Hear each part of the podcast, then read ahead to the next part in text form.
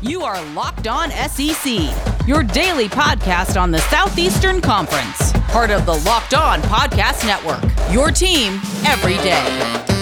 What's happening, everybody? Welcome into Locked On SEC. Great to have you guys along. On today's show, we will run through the latest injuries over at Georgia ahead of their big game against Florida. We'll also hear from some of the other SEC coaches talking ahead of their Week 7 games. We'll also catch up with our buddy Zach Abolverdi of GatorsTerritory.com. We'll get his thoughts on the big rivalry game this week. How confident should Gator fans be?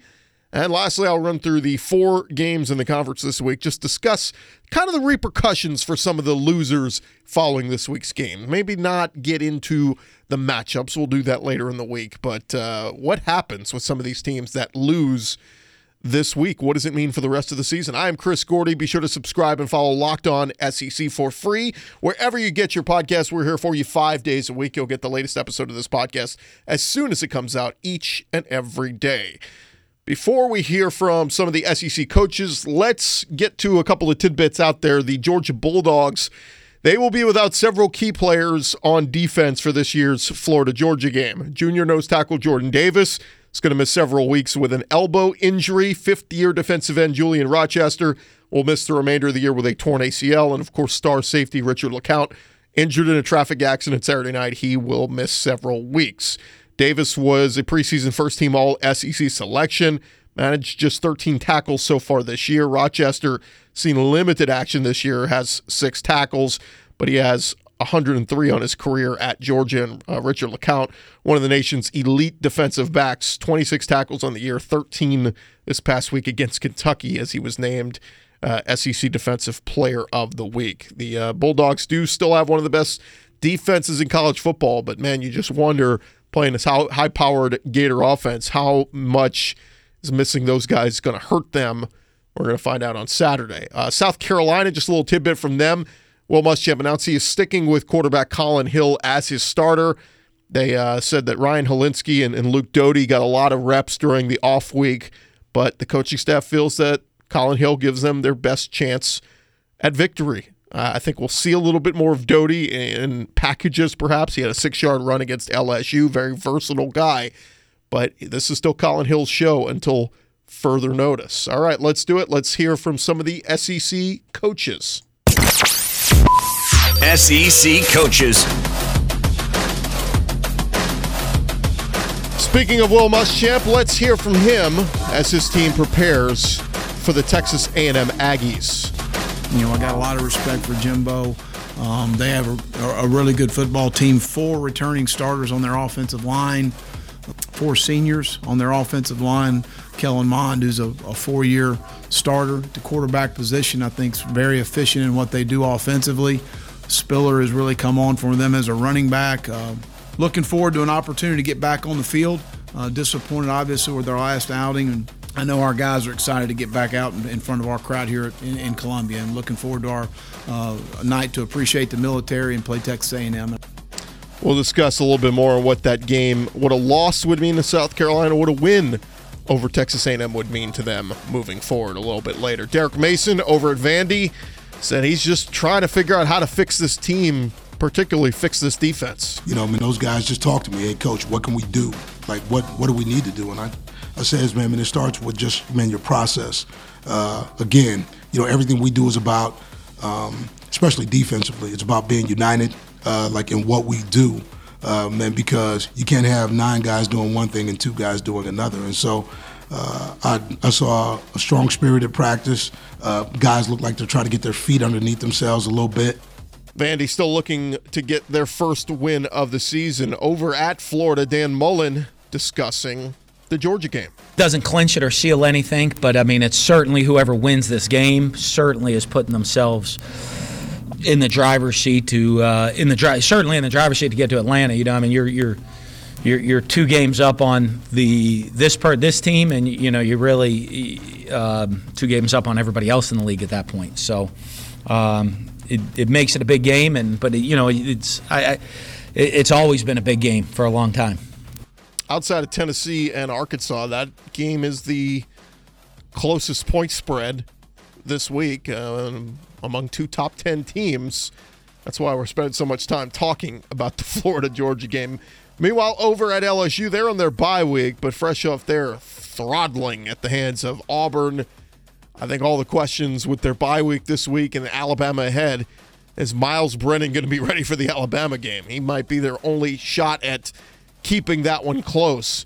Here's Coach O on the latest on the status of Myles Brennan. We, are going to throw the ball with him a little bit today. He's going to try to get into the offense, see what he can do. Uh, he's not ready yet. Uh, it's day by day, and I don't know if he's going to be ready for the Alabama game. I, I think we'll know a little bit more next week. Uh, we're going to try to let him do a couple things today, see how he can do Man, that just does not bode well for LSU. They need to get uh, Myles Brennan in there if they want to. You know, maybe maybe they can make it a shootout with Alabama, but we do know that LSU defense is not going to stop the Alabama offense. LSU's best shot is to get into a shootout with Alabama, score a lot of points, kind of like they did last year in Tuscaloosa. And there you go. That's uh, some of the SEC coaches talking with the media yesterday ahead of uh, some of the games coming up this weekend. Coming up next, our conversation with Zach Abolverdi, Gators territory. Get his thoughts on the world's largest outdoor cocktail party that no one really calls that anymore in the media, but the fans still call it that. That's next. Daylight savings time this past weekend, you might feel a little different. Your whole routine may be thrown off. You may get home today and you have the sudden urge to pop open a Coors Light and chill. That's okay. It's totally understandable and natural, and you should just go with it. Coors Light is your permission to relax Sometimes you need to practice sports therapy. The MAC is back in football action. So we've got some Wednesday night MACtion games to watch. We still got Thursday night NFL games. We still got some Friday night college football. Just park your butt right on the couch and pop open a fresh Coors Light. Mountain cold refreshment made to chill, perfect for a moment to unwind. Get them in their new look cans, and if you see the Blue Mountains, you know you made a great decision. Coors Light is the one that I choose when I need to unwind. So when you want to hit the reset button, reach for the beer that is literally made to chill. And remember, you can get them delivered straight to your door at get.coorslight.com, one of the easiest ways to get them right to your doorstep. Coors Light, celebrate responsibly. Coors Brewing Company, Golden, Colorado. French fries, chicken nuggets, potato chips, chocolate candy. These are all things I've eaten in the past week and later regretted doing so. I'm busy. I'm on the go. I really need to do a better job of filling in those quick snack windows, though, with a healthier alternative. And that's why I need to get online right now and reorder from builtbar.com. We tell you guys all the time Built Bar is the best tasting protein bar ever. 19 amazing flavors, just about any tasty flavor you could want. Cookies and cream, my personal favorite, 17 grams of protein, only 130 calories, four grams of sugar. I would be feeling so much better right now if I had just had a built bar over some of these junk foods that I've had the last couple days. The best part of reordering more built bars for myself, I know I'm going to get 20% off using the promo code locked on. That's L O C K E D O N. You put in locked on when you're completing your order, and you're going to get 20% off at builtbar.com. It is such an easy website to use. Find what you want, throw it in your cart, boom, click, order, you're done. They even have a rewards program now you can take part in and get exclusive deals. Put down the candy, put down the chips, all that other junk food, and pick up a built bar today.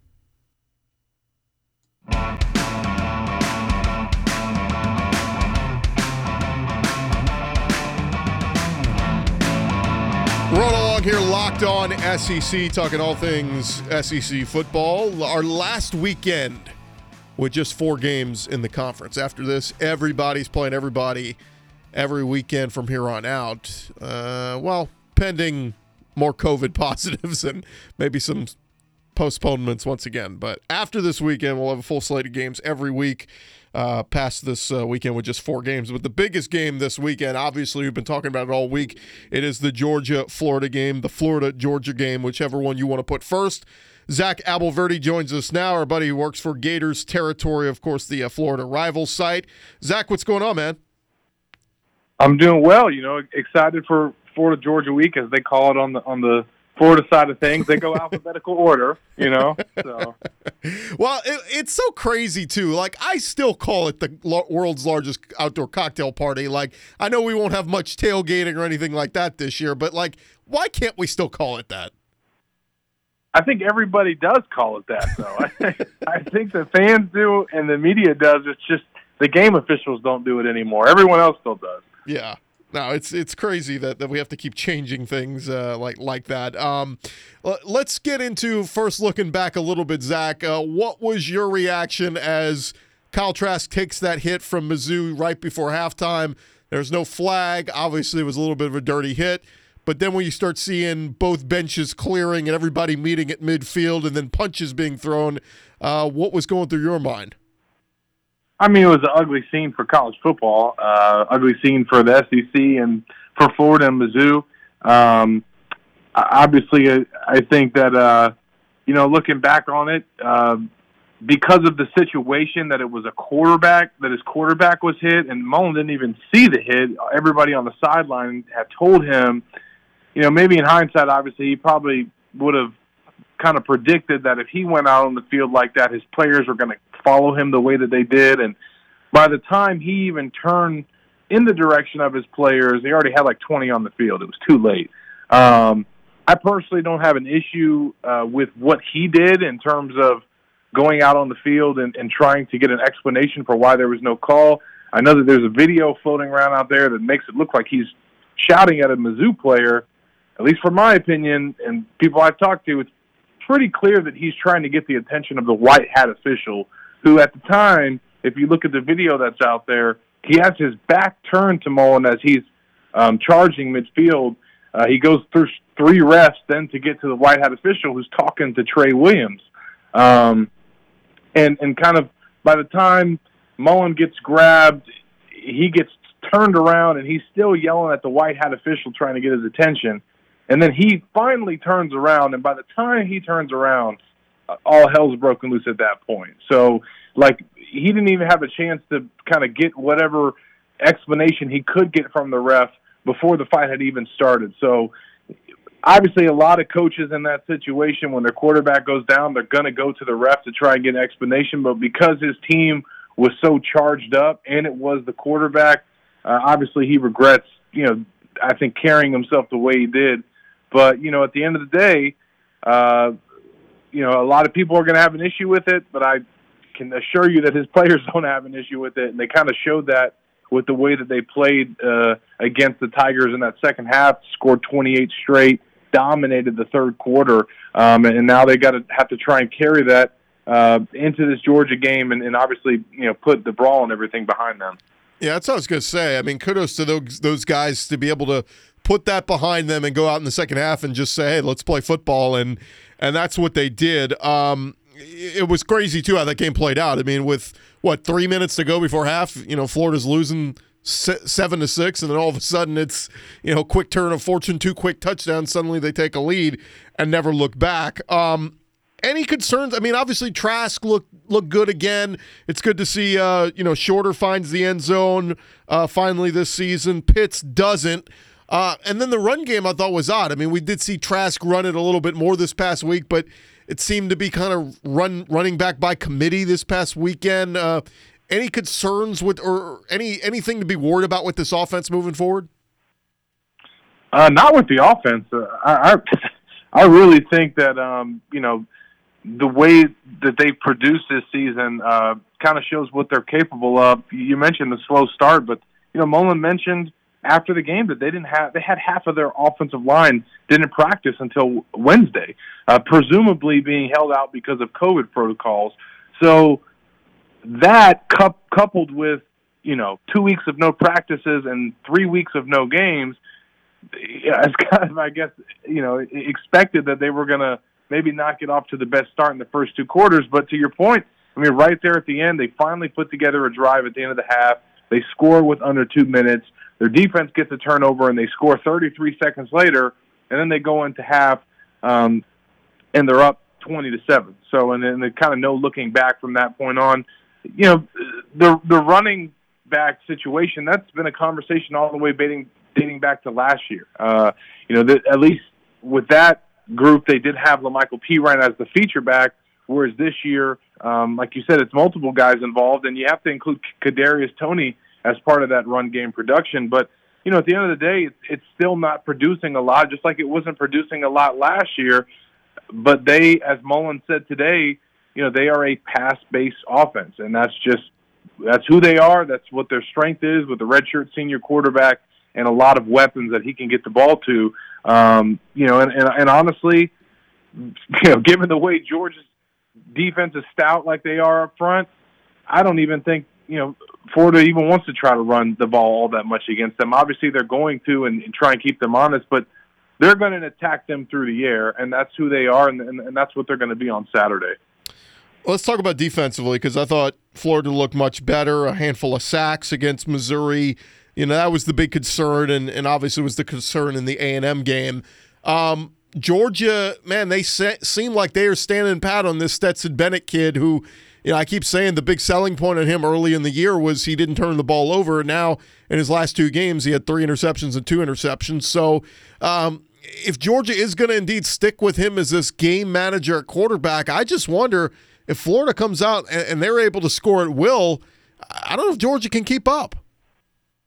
Yeah, and, and I don't know if Florida will score at will, but I do think that they'll score, and, and that's got to be the concern for the Bulldogs is if they can keep up with the Gators because – um, you know, Florida's defense obviously didn't get off to the greatest start, but they seemed like they somewhat found themselves against Mizzou, and whether it be the lineup changes and or Kyree Campbell, their two-year starting defensive tackle, making his season debut uh, after missing the first three games, they just they look differently, they play differently, um, and if they can bring that to this game, I really think that they're going to be able to frustrate Stetson. Um, you know, Georgia's going to obviously focus on running the ball. And I think at times the Gators have obviously given up a lot of yards on the ground. But um, I- I'm interested to see how this game plays out because obviously you're going to have to think that Georgia's you know going to play ball control and they're going to try to uh, keep the clock in their favor. Whereas you know Florida has the ability to kind of march up and down the field, and, and they want to prevent as much of that as possible. So, um, you know, the the one thing that you you know do have to watch out for with Florida is um, you know they they have and obviously the Texas A&M game and even their last game um, you know had at times where they can turn over the ball. And that might be a situation uh, to help Georgia out where if they can get set up uh, off of one of those, get some great field position, maybe get a quick strike, that will allow them to maybe keep up with Florida from a scoring standpoint we, we keep hearing all of this news out of Georgia. That they are the walking wounded. I mean, key players of their defense. Richard LeCounte been one of their leaders in the secondary. He's going to be out several weeks. Um, I mean, is that a, a, big opportunity here for Florida to really take advantage of, um, you know, playing a, a team that that is a really good defense, one of the best in the country, but going to be missing some key pieces? Yeah, obviously, uh, you know, if if you're playing a game like this and and a rival like this, you know, you want to get them at, at, at the at their best. Any competitor would. And Todd Grantham came out today, Florida's defensive coordinator, and sent some well wishes to Richard LeCounte, uh, just saying how he admires the way that he plays, just kind of watching from afar. And um, you know, it's definitely puts the Bulldogs at a disadvantage to lose a guy like that and some of the others that they have out. But at, at the same time, you know, it, it creates an advantage for Florida, but they've got their own issues that they're dealing with. I mean, they still got you know COVID protocols and and, and what have you, and, and guys that have tested positive, um, and then certainly you know folks that have either been out or, or injured. Um, so I think every team to a degree is, is is kind of dealing with some stuff, but Georgia's just unfortunately got hit with some bad luck here in the last week or so. Um, but losing a guy like LeCounte, uh, it, it, there's no doubt that's going to make a difference on this game. Uh, anything with the, the two player suspensions? I, I, think I was looking at it. Powell hasn't done much for Florida this year, and um, Zachary Carter. I mean, you know, obviously you don't want to lose him, but anything to losing both those guys for just a half?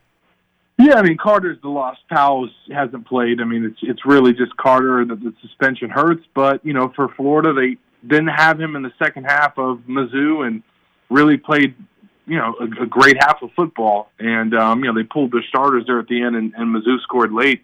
But um, so they kind of got used to that. I, I mentioned Kyree Campbell. He, his return, it really, um, affects a lot of things. Obviously, it's going to help them deal with Carter being out, but even when Carter returns in the second half, he's allowed to now play his more natural position. Um, and then Campbell playing as well also allows Brenton Cox Jr., the former Georgia Bulldog, uh, to play at his more natural spot. So having 55 back makes you may, maybe Florida a little bit better about Carter's situation. If they didn't have Kyree Campbell and Carter was suspended, um, the interior of their defensive line would really be in trouble um, to start this matchup. So I've asked you, Zach. Florida has to score this to, to for you to feel pretty good about a win. I mean, is it 30? If you think Florida hits 30 points, do you feel like they have a pretty good shot of winning this game? Yeah, I, I think so. I think trying to score at their season average, which is right around that. I think you know if they can get five touchdowns on the board, um, that's probably what they're going to need to do to win this game. Um, because I don't know if Georgia can score that much against them. Um, you know, so we'll see. But the the one thing I'll say, man, is it's a, it's a rivalry game. Uh, you know, you never really know what to expect with this matchup because we, we've seen just in the last you know five or six years um, this thing go all types of different ways. and I know a lot of people are are, are picking Florida. Um, but I mean, this is still a really talented Georgia team. They got a lot of um, guys that they've recruited, really highly rated. So I, I, I still think Florida's going to have to go out there and play their best game of the year to have a chance to win Saturday. Yeah, it's crazy to see. I mean, it was Florida won three straight, Georgia won three straight, Florida won three, Georgia won three. So it only means that Florida's going to win the next three, right? If it keeps up with the pace of how it's been going. And it's crazy, too, when you look at some of these games. I mean, a lot of close ones. Last year was, you know, only a seven point margin, but a lot of blowouts in between there, too. So um, I, will be real interested to see how this one plays out. I think Georgia obviously has kind of come back down to earth in recent weeks, and uh, you just wonder, you know, is that quarterback play sticking with Bennett going to be their uh, their undoing against a really really good Florida offense? It's going to be a lot of fun. Zach, let our uh, listeners know where they can find your stuff. Yeah, absolutely. You guys can follow me on Twitter at Zach Abolverdi. Uh, that's with an H and then A B O L V E R D I. GatorsTerritory.com on the Rivals Yahoo Sports Network. Uh, we'll be previewing the game all week. Uh, spent the last couple days, you know, covering all the fallout from the brawl and the Florida Mizzou game. But uh, it's Florida Georgia week, and I'm glad that it's finally here. Did you go as Darth Vader for Halloween, Zach? I did not. I didn't get to do any trick or treating. Unfortunately, I was uh, I was in the swamp, and my wife was not happy about it. But um, you know, don't you know? Don't blame me. I was we were supposed to have a bye week, uh, you know, for for Halloween, so that kind of got screwed up this year. Yeah. Um, but but but I still got some candy though. You know that. Well, there you go. I, I still can't believe Dan Mullen, after all that, puts on a Darth Vader costume, but it is what it is. Zach Abolverdi, GatorsTerritory.com is the website. Zach, thanks for the time, man. Yeah, absolutely, man. Take care. All right, always good to talk with uh, Zach there ahead of uh, ahead of a Florida game, and this is a, quite a big one between Florida and Georgia. Obviously, the uh, the rivalry goes back so long, and it's, it's crazy when you look at the runs. You know, Florida won three in a row, Georgia won three in a row, Florida won three, Georgia won three. Here we are. Does this start another run of Florida winning three in a row? It would just be really funny if that's how this rivalry uh, went for the next handful of years, but it's going to be a lot of fun. And we'll continue to break it down as the week rolls along. More locked on SEC after this.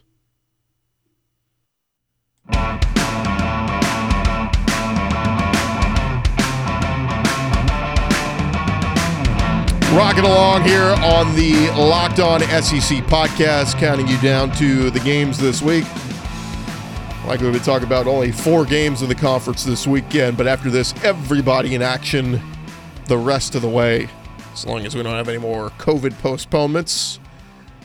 I just want to give my thoughts on some of the games going into this weekend. Obviously, look, it's you know, we'll get into our matchup breakdowns a little bit later in the week and we'll get into, you know, maybe the X's and O's and who to watch for and all that kind of stuff. But I just want to run through kind of some of the repercussions on some of the games this weekend. So let's jump into it a massive game for Tennessee this weekend going to Arkansas. Why is this a massive game for Tennessee? Look, the reality is if the Vols lose this one, it would be their fourth straight loss of the season. Keep in mind, the last three have not even be com- been competitive. The Vols have lost by 23, 27, and 31. It's seemingly getting worse week by week. And three of their last four games left on the schedule versus top 25 teams in A&M, Auburn, and Florida. Vandy is their only sure win remaining. That means if the Vols lose this weekend against Arkansas, they very well could finish three and seven. For Arkansas, losing this one would drop you to two and four, would really undo a lot of the great positive vibes built up the first few weeks. Still some winnable games versus LSU and Mizzou, but some tough wins in Florida and Alabama. But honestly, I think Sam Pittman has already exceeded expectations in year one, so the record won't matter much. The spread in this one is one and a half in favor of Tennessee. I would not be surprised if this one is more of a pick 'em by kickoff, but this one could honestly go either way. I may lean Arkansas just being at home, but we'll make some official picks later in the week. Hey, just to show you how bad Vanderbilt is, they take on Mississippi State on Saturday in Starkville, and they are 18 and a half point underdogs.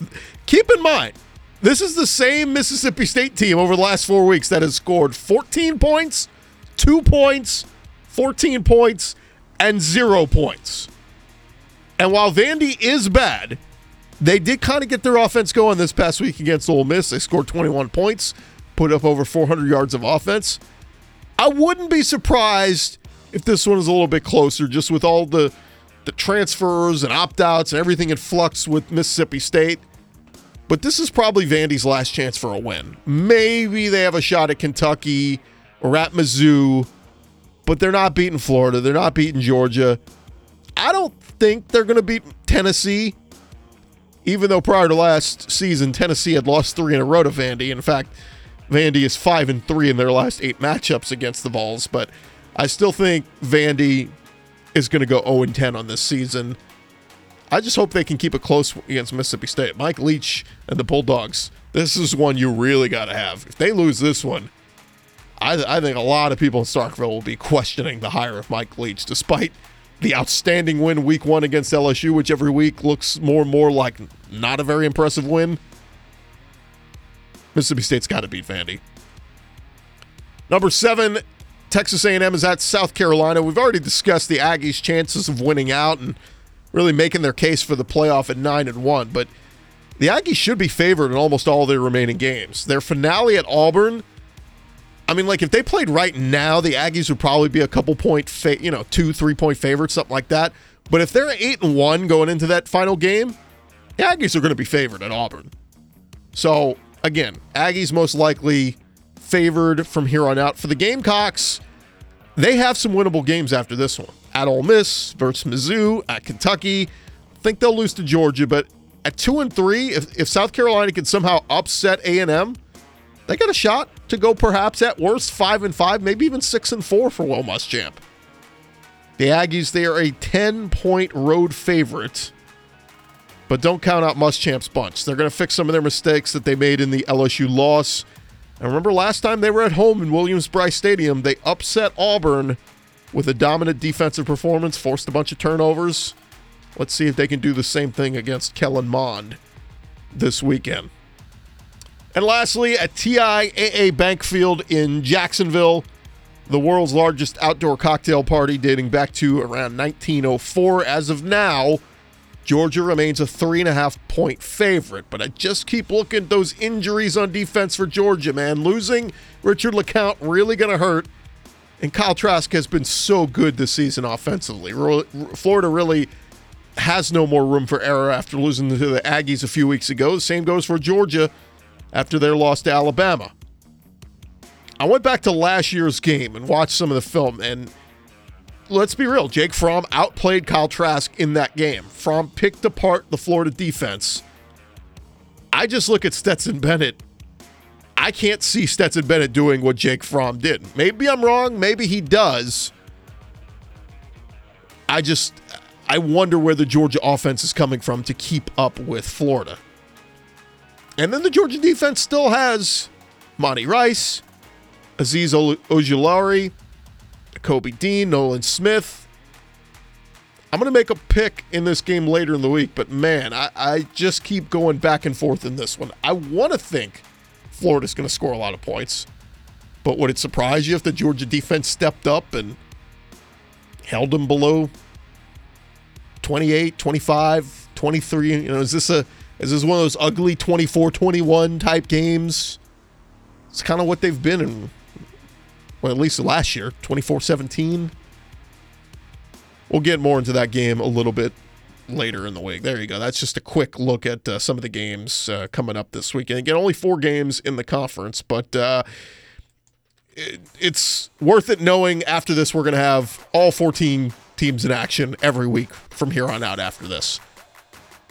That is going to do it for this edition of the Locked On SEC podcast. My thanks to Zach Abolverdi for joining us tomorrow on the podcast. You do not want to miss it. We'll continue our Florida Georgia conversation.